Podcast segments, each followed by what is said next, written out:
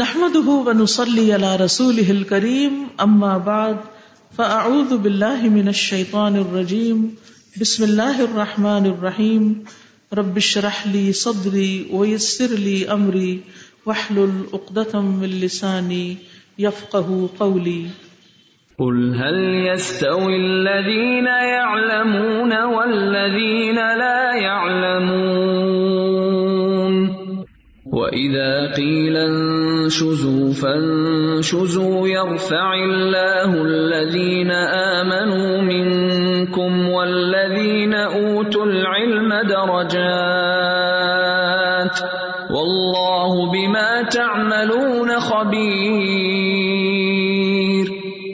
يا أيها الذين آمنوا أطيعوا الله ورسوله تولوا عنه وأنتم تسمعون. کتاب و تفسیر القرآن سورت الحدید والمجادلہ.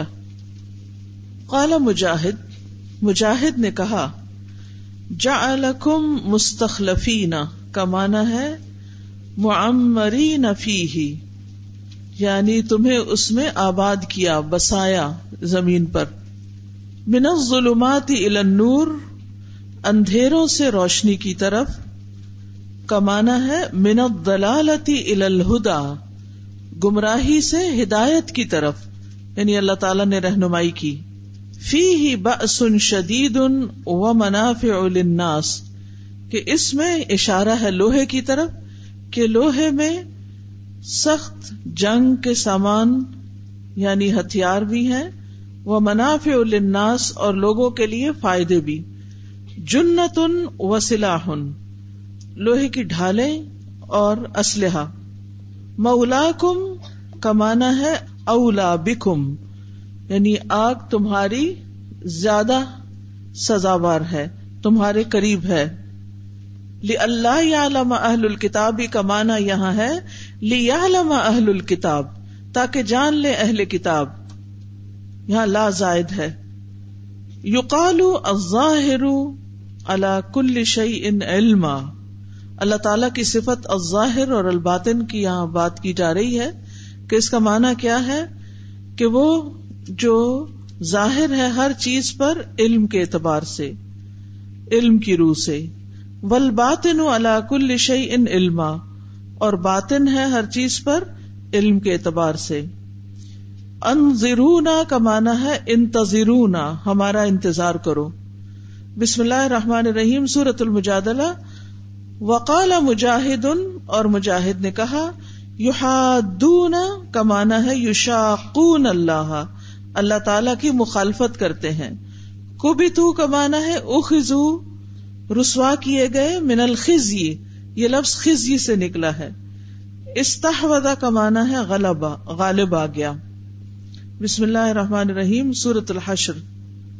الجلا کا مانا ہے الاخراج من ارد الى ارد ایک زمین سے دوسری زمین کی طرف نکال دینا۔ حدثنا محمد ابن عبد الرحیم حدثنا سعید ابن سلیمان، حدثنا حشیم، اخبرنا ابو بشر ان سعید ابن جبیر قال، قلت لابن عباس۔ سعید بن جبیر نے کہا کہ میں نے ابن عباس سے کہا سورت التوبہ قالا التوبہ تو ہی الفاظحہ سورت التوبہ جو ہے، اس کا نام الفاظحہ بھی ہے۔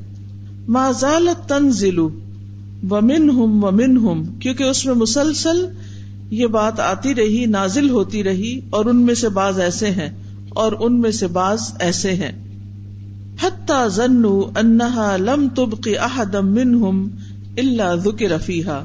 یہاں تک کہ انہوں نے یقین کر لیا کہ ان میں سے کوئی ایک بھی ایسا باقی نہیں رہا کہ جس کا ذکر اس میں نہ کر دیا گیا ہو۔ کالا کل تو سورت الانفال۔ میں نے کہا کہ سورت الانفال کا کیا مطلب ہے؟ کالا نزلت فی بدر۔ یہ سورت بدر والوں کے بارے میں نازل ہوئی۔ اس میں جنگ بدر کے حالات پائے جاتے ہیں۔ کالا کل تو سورت الحشر۔ وہ کہتے ہیں، میں نے ان سے پوچھا کہ سورت الحشر کس بارے میں نازل ہوئی؟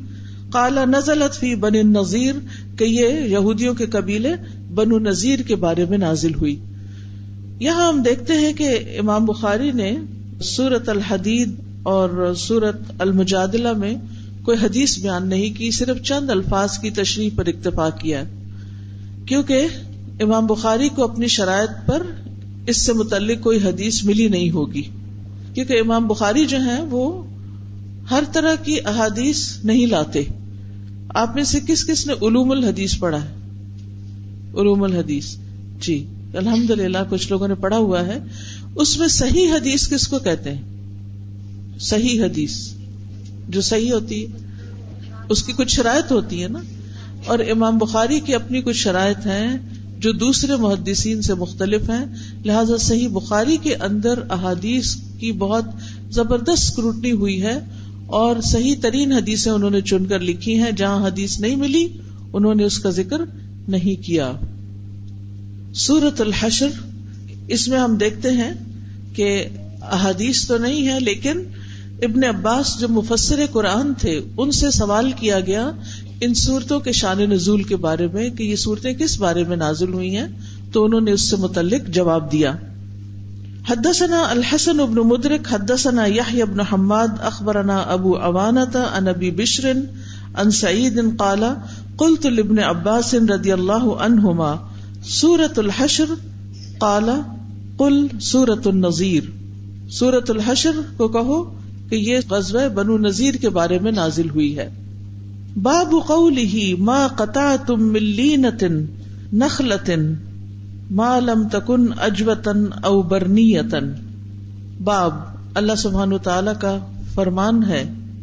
ما قطعتم من لينة جو بھی کھجور کا درخت تم نے کاٹا، او ترکتموها قائمتا، یا اسے اس کی جڑوں پر کھڑا چھوڑ دیا۔ اللہ اصولہا، اس کی جڑوں پر۔ فب فبإذن اللہ، تو یہ اللہ کے عزن سے تھا۔ ولی الفاسقین۔ تو یہ سورت الحشر کی آیت نمبر پانچ سے امام بخاری نے باب باندھا ہے، ما قطع تم ملینتن او ترک تموہا قائمتن علا اصولہا فبیدن اللہ ولی یخزی الفاسقین کہ جو بھی کھجور کا درخت تم نے کاٹا یا اسے اس کی جڑوں پر کھڑا چھوڑ دیا، تو وہ اللہ کی اجازت سے تھا اور تاکہ وہ نافرمانوں کو ذلیل کرے۔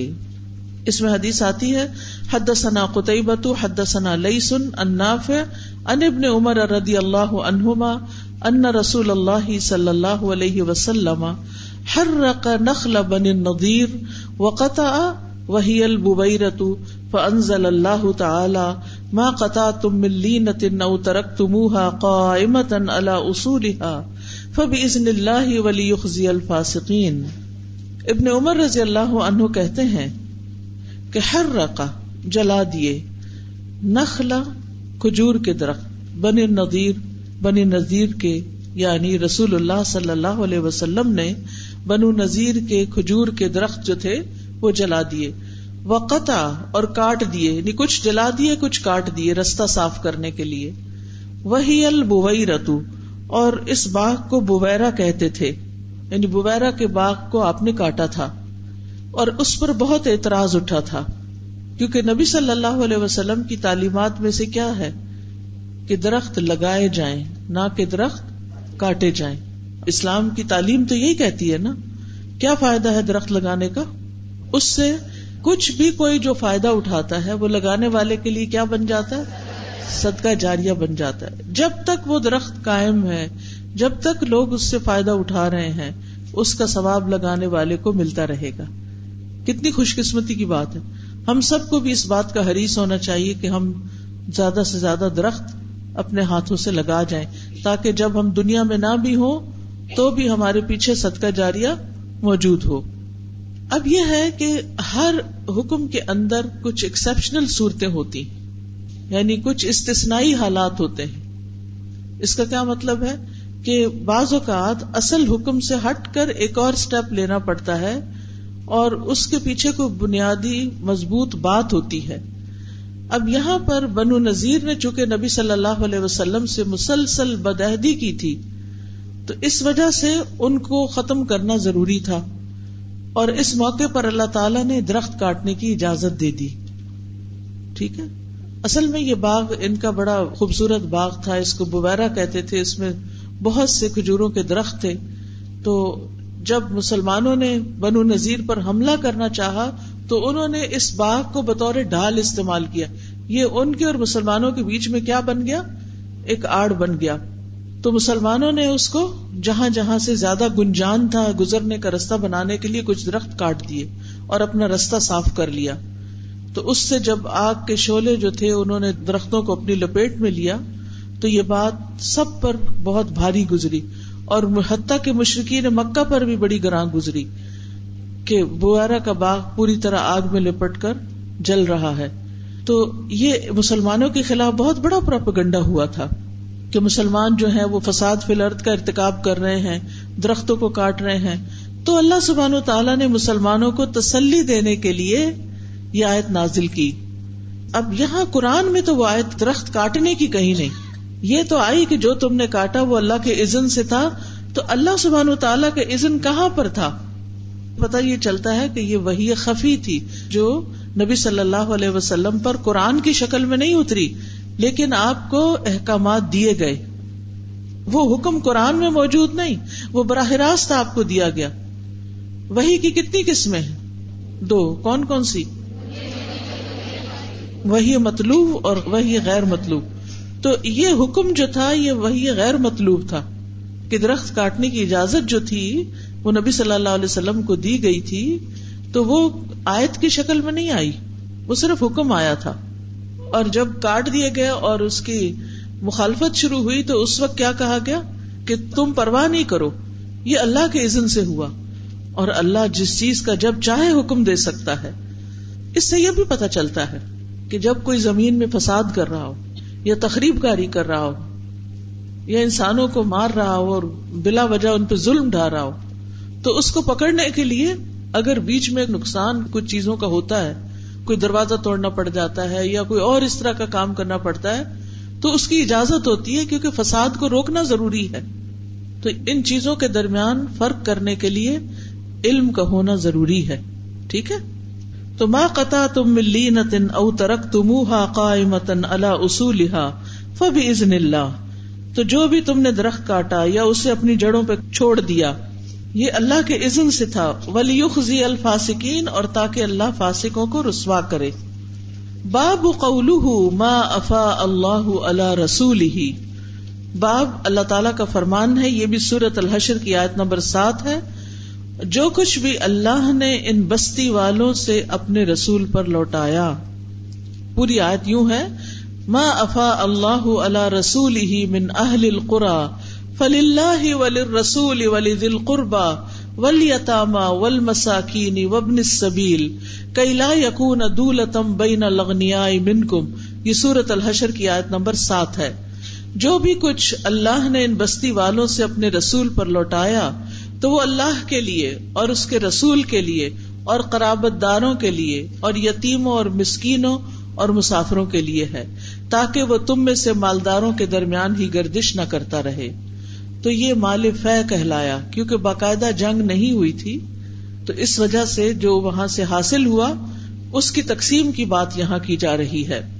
تو اس آیت میں ایک عام جنگی اصول بتایا جا رہا ہے کہ جو مال بھی باقاعدہ جنگی کاروائیوں کے بغیر مسلمانوں کے ہاتھ لگ جائیں، وہ قومی ملکیت سمجھے جائیں گے، وہ افراد پر تقسیم نہیں ہوں گے۔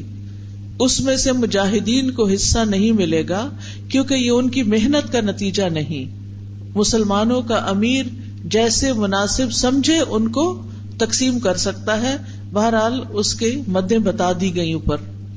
حدثنا علی ابن عبد اللہ حدثنا سفیان غیر مرتن ان امر ان الزہری ان مالک ابن اوس ابن الحدثانی ان عمر رضی اللہ عنہما قال، کانت اموال بن نذیر مما افا اللہ اللہ رسول ہی صلی اللہ علیہ وسلم۔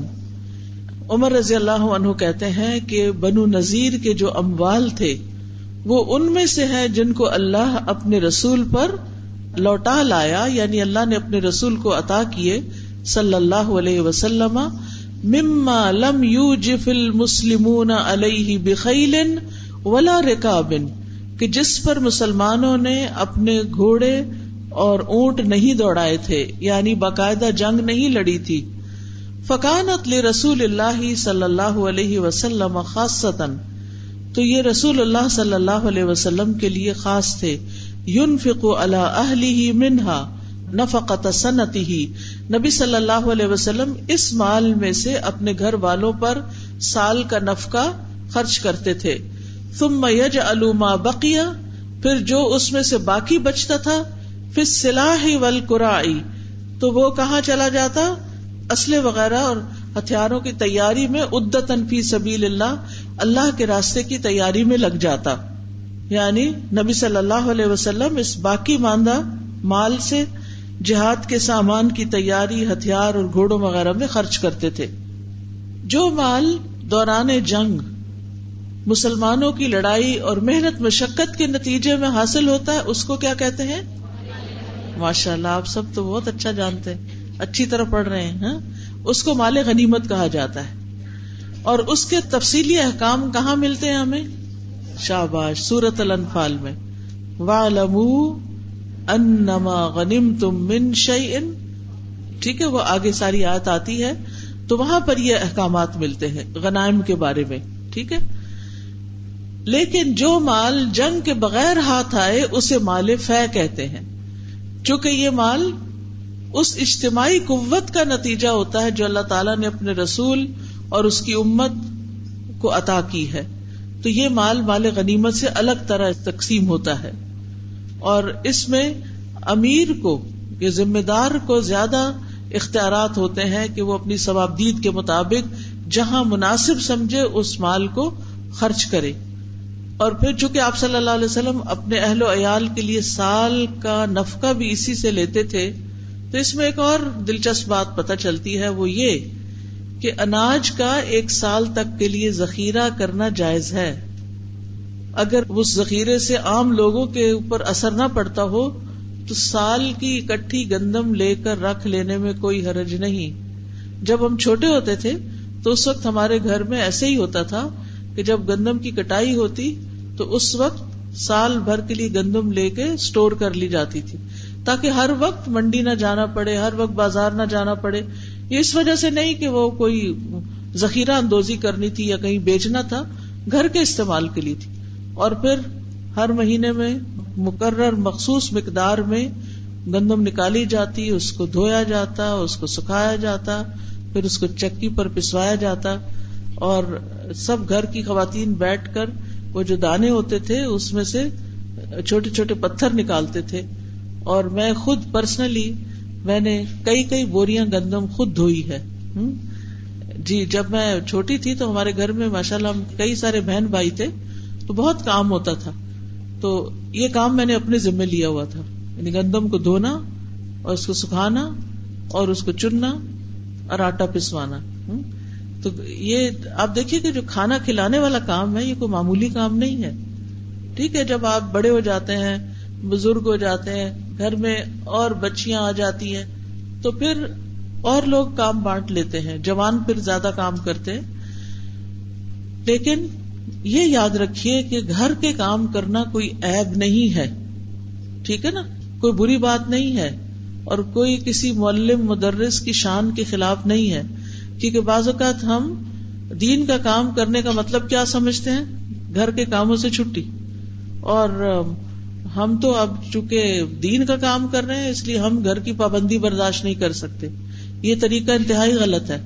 پہلے اپنے فرائض پورے کریں، اس میں سے جو وقت بچتا ہے، یا اپنا کام اس طرح تقسیم کریں کہ اپنے گھر کو بھی ٹائم دیں اور باہر بھی۔ یعنی یہ نہیں ہونا چاہیے کہ گھر کو بالکل ہی خیر بات کر دیں۔ ہاں یہ ہے اگر گھر میں کوئی کام نہیں تو فارغ بیٹھ کے ٹی وی نہ دیکھیں۔ پھر آپ بندوں کی خدمت کے لیے، دین کی تعلیم کے لیے اپنا زیادہ وقت نکالے لیکن اگر گھر میں کوئی بزرگ ہے، کوئی بیمار ہے، کسی کو پریشانی ہے، تو ان کی ضروریات کا بھی خیال رکھے اصل میں بیلنس قائم کرنا بڑا ضروری ہوتا ہے۔ اعتدال قائم کرنا بڑا ضروری ٹائم مینجمنٹ بڑی ضروری ہے۔ اس میں تھوڑی بہت تو اونچ نیچ ہو جاتی ہے۔ کیونکہ آپ دیکھیں نا، جب آپ چلتے ہیں، تو دو پاؤں سے چلتے ہیں نا، ایک سے تو نہیں چل سکتے۔ کیا خیال ہے؟ دو پاؤں سے چلتے ہیں۔ تو جب آپ دایا پاؤں اٹھا کے آگے رکھتے ہیں تو بوجھ کس پہ آ جاتا ہے؟ بائیں پاؤں پہ۔ اور پھر جب آپ بائیں اٹھا کے آگے رکھتے ہیں تو بوجھ کس پہ آ جاتا ہے؟ دائیں پاؤں پہ۔ یہ تو ہوتا ہے نا، لیکن وہ تھوڑی دیر کے لیے ہوتا ہے۔ تو ہماری زندگی میں بھی کچھ گھر کے کام ہے کچھ باہر کے کام ہے تو کبھی ایسا ہوتا ہے کہ ہمارا تھوڑا سا وقت گھر کے کام میں زیادہ لگ جاتا ہے اور کبھی جیسے آج کل کلاسیں ہو رہی تو سب کا زیادہ وقت کہاں لگ رہا ہے؟ دین کے کام میں زیادہ لگ رہا ہے۔ یا زندگی میں بھی کبھی کبھی ایسا ہوتا ہے کہ ہماری مصروفیات گھر کی زیادہ ہوتی ہیں کیونکہ بچے پیدا ہو جاتے ہیں، اوپر نیچے چھوٹے چھوٹے ہوتے ہیں اور باہر کی کم ہو جاتی ہیں۔ پھر جب بچے بڑے ہو جاتے ہیں، اپنے آپ کو سنبھال لیتے ہیں، تو پھر باہر کی زیادہ ہو جاتی ہیں۔ کبھی ایسا ہوتا ہے کہ ابھی شادی نہیں ہوئی تو بہت وقت ہے الحمد للہ اور گھر میں بھی بہت سارے لوگ ہیں جو گھر کے کام کر رہے ہیں۔ تو وہ گھر کا کر رہے ہیں، آپ باہر کا کر رہے ہیں، یہ بھی تقسیم اچھی ہے۔ وہ بھی اپنی خوشی سے کر رہے ہیں، آپ بھی اپنی خوشی سے کر رہے ہیں۔ لیکن گھر کی ذمہ داریاں چھوڑ کے اور یہ کہنا کہ جی یہ امپورٹنٹ ہے ہی نہیں، یہ طرز عمل درست نہیں۔ ٹھیک ہے؟ کسی کو کوئی بات کرنی ہو، کچھ پوچھنا السلام علیکم و رحمۃ اللہ سادہ جب ہم لوگ دین کا کام کرتے ہیں تو گھر جا کے یہ سوچتے ہیں جیسے ہم نے بہت بڑا کام کر لیا اور گھر جا کے والدین پر بوجھ بن جاتے ہیں۔ کہ یہ بھی کام ہو گیا ہمارا، ہم تو بہت نیک ہیں، اس طرح کا نا۔ تو یہ احسان نہیں جتانا ہم نے۔ یہی سوچنا ہے کہ اگر ہم نے یہ کوئی بھی کام کیا ہے، تو دین کا کام بھی ہم اپنے گھر میں بھی کر سکتے ہیں۔ وہ یہ کہ ہم اپنے جو بھی گھر کے کام کر رہے ہیں، اس کو ہم اسکار کے ساتھ شامل رکھیں تو وہ بھی دین کے کام میں اور اللہ کے ذکر میں شامل ہو جائے گا۔ جی اس میں بھی آپ دیکھیے، ایک بات یہ بھی یاد رکھیے کہ کچھ لوگوں کو بہرحال اپنے ذاتی کاموں کو کچھ کم کر کے باہر وقت زیادہ لگانا پڑے گا۔ وہ کیوں؟ اب جن لوگوں نے یہ انتظام کیا، اگر وہ نہ کرتے تو آپ بیٹھ کے پڑھ سکتے تھے۔ تو آپ کا کیا خیال ہے کہ ایسے ہی انتظام ہو گیا، اس میں کوئی محنت نہیں لگی؟ کسی کا وقت نہیں لگا، کسی کا مال نہیں لگا، کسی کی تکلیف نہیں کسی کی بے آرامی نہیں ہے اس میں، ہے نا؟ تب یہ کام ہوتے ہیں۔ اور اگر ہم میں سے ہر ایک یہ میں نہیں کر سکتا، میں نہیں کر سکتا، میں نہیں کر سکتا، میں تو گھر میں ازکار کروں گا بیٹھ کے۔ ضرورت اس وقت یہاں ہے کہ علم حاصل کرے کیونکہ علم حاصل کرنا کیا ہے؟ فرض ہے کہ نہیں؟ ہے نا؟ تو علم حاصل کرنا فرض ہے اور ہم کہ نہیں نہیں میں ازکار کر کے عبادت کر رہی ہوں۔ ازکار بھی کریں لیکن دین کی خدمت بھی کریں۔ اور دین کی خدمت کرتے ہوئے اپنی گھر کی ذمہ داریاں نہ بھولیں۔ یہ مطلب ہے کہنے کا۔ ٹھیک ہے؟ السلام علیکم۔ وعلیکم السلام۔ جب میں نے قرآن پڑھنا شروع کیا تو میں نے بہت سے ایسے کام اس وجہ سے مطلب چھوڑے کہ کہیں لوگوں میں یہ غلط تاثر نہ ہو کہ یہ قرآن بھی پڑھتی ہے، تو یہ کام بھی کر رہی ہے۔ پہلے ہی لوگوں کا ایک اچھا امیج نہیں ہے، تو کہیں میں لوگوں کو قرآن سے دور کرنے کا باعث میرا کوئی عمل نہ بنے۔ تو جب کل ہم یہ پڑھ رہے تھے کہ جو اللہ کے خوف سے گناہ سے ہٹا، تو مجھے پھر میں نے جب اپنا محاسبہ کیا، تو مجھے یہ ہوا کہ کہیں میں یہ غلطی تو نہیں کر رہی کہ میں کچھ کام لوگوں کے اس سے چھوڑ رہی ہوں کہ مجھے اللہ کے خوف سے چھوڑنے چاہیے تو اگر میں غلط ہوں تو پھر میری رہنمائی کریں کہ جی اس میں یہ ہے کہ لوگوں کے ڈر سے آپ کچھ کام چھوڑ رہے ہیں تاکہ لوگ دین کا غلط اثر نہ لیں۔ یہی مطلب ہے نا۔ آپ دین کے اثر کو غلط کیوں نہیں ہونے دینا چاہتی؟ تاکہ لوگ دین سے دور نہ ہو جائیں۔ کیونکہ اگر لوگ دین سے دور ہو گئے تو اس سے کیا ہوگا؟ میری پوچھ ہوگی، پکڑ ہوگی کہ یہ تم نے کیا کیا تھا؟ کہ جس کی وجہ سے لوگ دین سے بدزن ہو گئے، نفرت کرنے لگے۔ تو کچھ چیزیں ہوتی ہیں ڈائریکٹ اللہ کے خوف سے چھوڑنے والی۔ کچھ ایسے ہوتی ان ڈائریکٹ پیچھے محرک، وہی ہوتا ہے کہ اللہ تعالیٰ ناراض نہ ہو کہ میں نے دین کا کیسا نمونہ پیش کیا کہ لوگ اس سے باغی ہو گئے۔ ٹھیک ہے؟ جی۔ جی السلام علیکم۔ یہ مال کی بات ہو رہی تھی میں نے سوال یہ کرنا تھا کہ آج کل وہ مال جو بغیر محنت کے حاصل ہو جاتا ہے بہت سے مال ہے وہ کس حد تک جائز ہے مثال کے طور پہ لاٹری ہے کسی کی گاڑی نکل آتی ہے۔ جی وہ جائز نہیں ہے۔ اچھا۔ جی شکریہ اچھا سوال۔